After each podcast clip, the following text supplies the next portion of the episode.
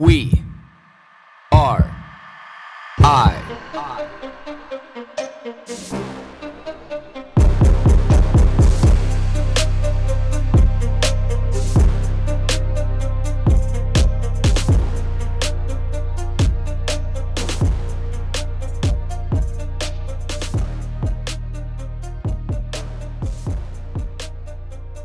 Asked the question yesterday why why does it seem like we have worked ourselves into an area of life where we kind of generally deem ourselves to be the most important species or the most important aspect of this planet? And what gives us the right to be able to go and be an interplanetary species? And i think the really simple answer is that like we don't have the right and we aren't like we are just a part of this global you know ecosystem. And for some reason and somehow you know whether or not you want to believe that you know there was a an actual intelligent species that come from i think the planet's called nibiru uh, which is super controversial you know which led to like our advanced civilization whether you want to believe that it was from eating cooked meat and eating magic mushrooms or any psychedelic, you know, um, substances, or whether or not you want to believe that that's God, or whether or not you just want to simply believe that this was all a part of natural evolution. And we got picked somehow for some reason. Like I don't think that there's a definitive answer, but the the need and the thirst and the quest for us wanting to be able to have an answer, you know, like that that makes us find that. It makes us want to be able to convince other people that, you know, we have this answer. And that's where you kind of have these top reasons and where they come from is because you want to be the supplier of the reason. You want to be the person who supplies the reason to be able to give this all origin.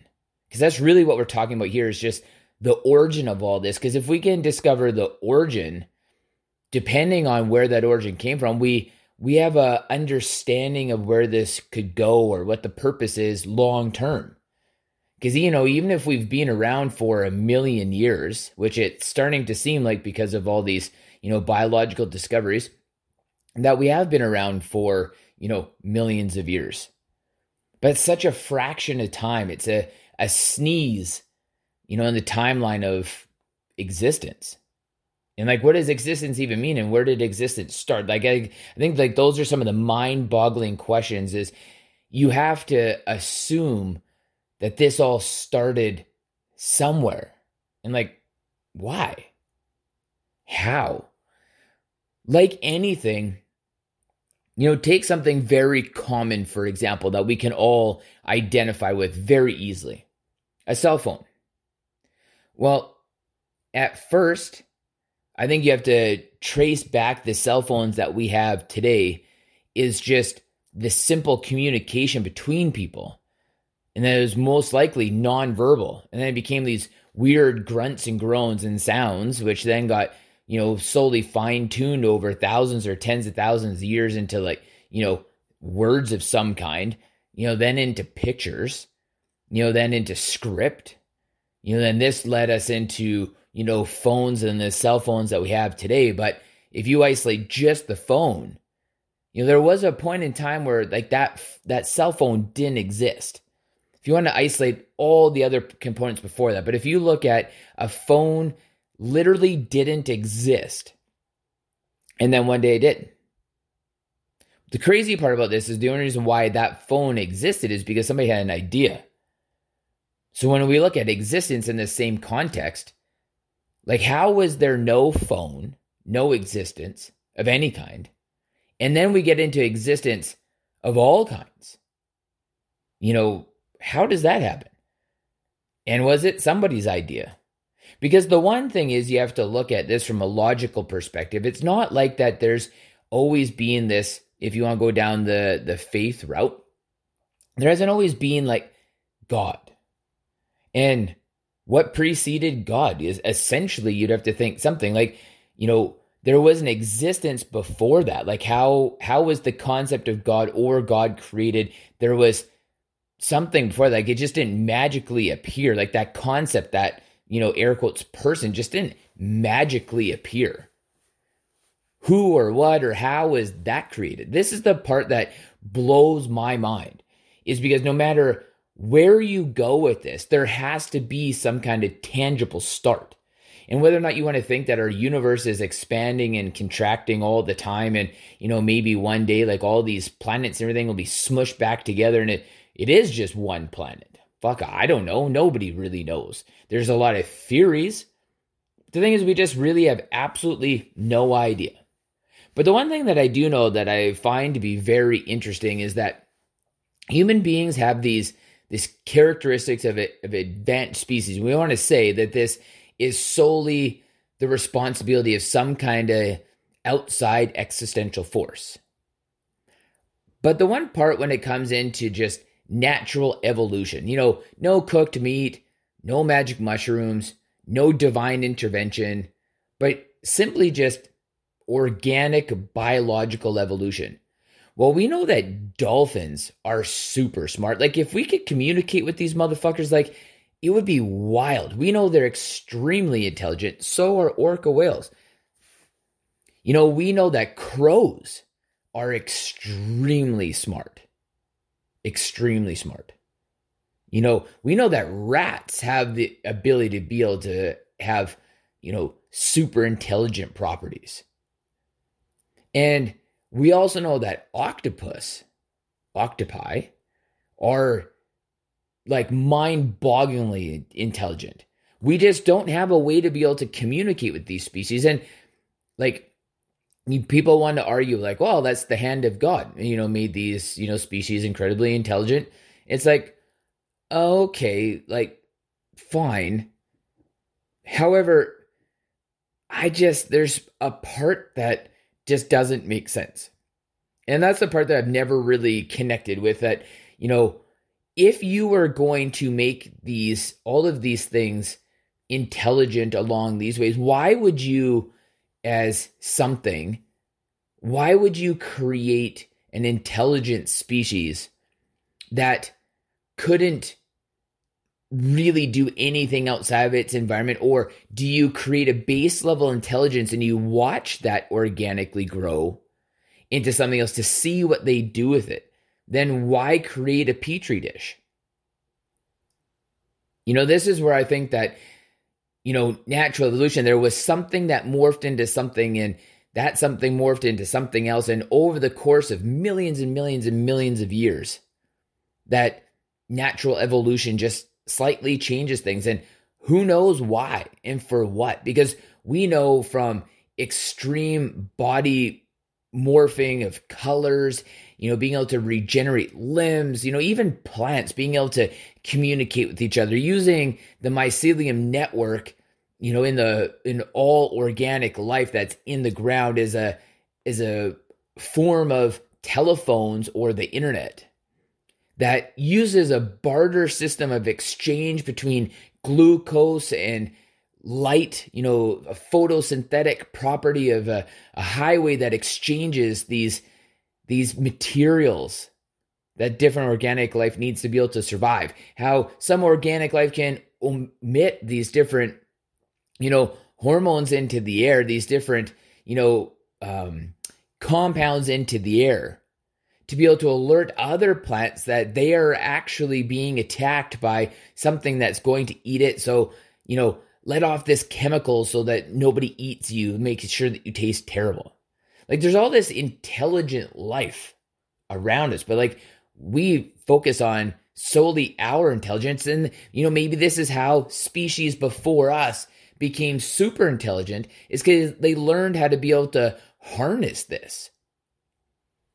You know, because the one thing that I find very interesting, and, you know, and granted, like I actually don't believe in this, I just find it interesting to be able to think about. Take these pyramids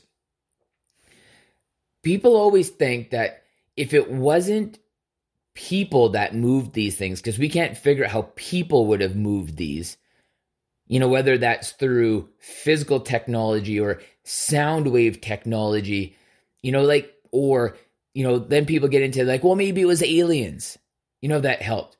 But what if it was animals? Like, what if it was animals who helped move some of these things in a way that people could communicate with them? Sure, there's no pictures of this happening, but we know that the pictures that we see there are most likely not pictures of the people who built these things.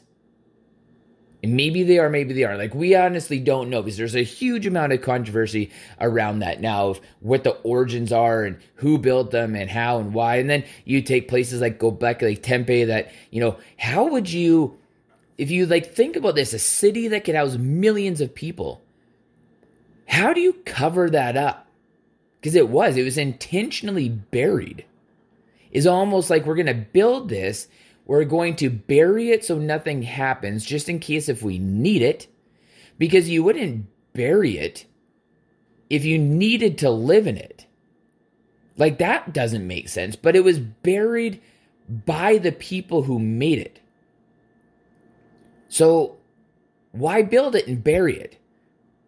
Think of it like this take a major metropolitan city that you live in or nearby, and we can use Vancouver or Seattle here. Like, imagine having a place like Vancouver, you built it with seemingly no purpose for people to live in it or anything to live in it that has waterways, has fresh air ducts, has all of these things that people need to be able to survive in what seems like a catastrophe where you can grow food, house animals, all of these things.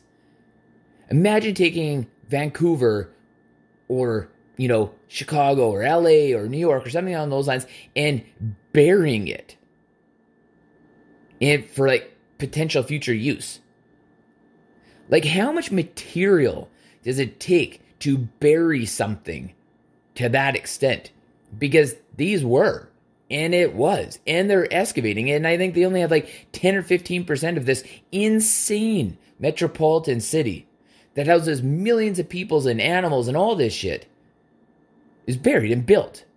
And by who and how? At a time when they said we were just, you know, hunter gatherers with bows and arrows, maybe.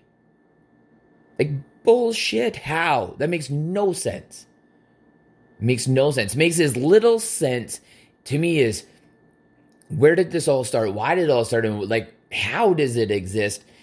And what was the origin of it all?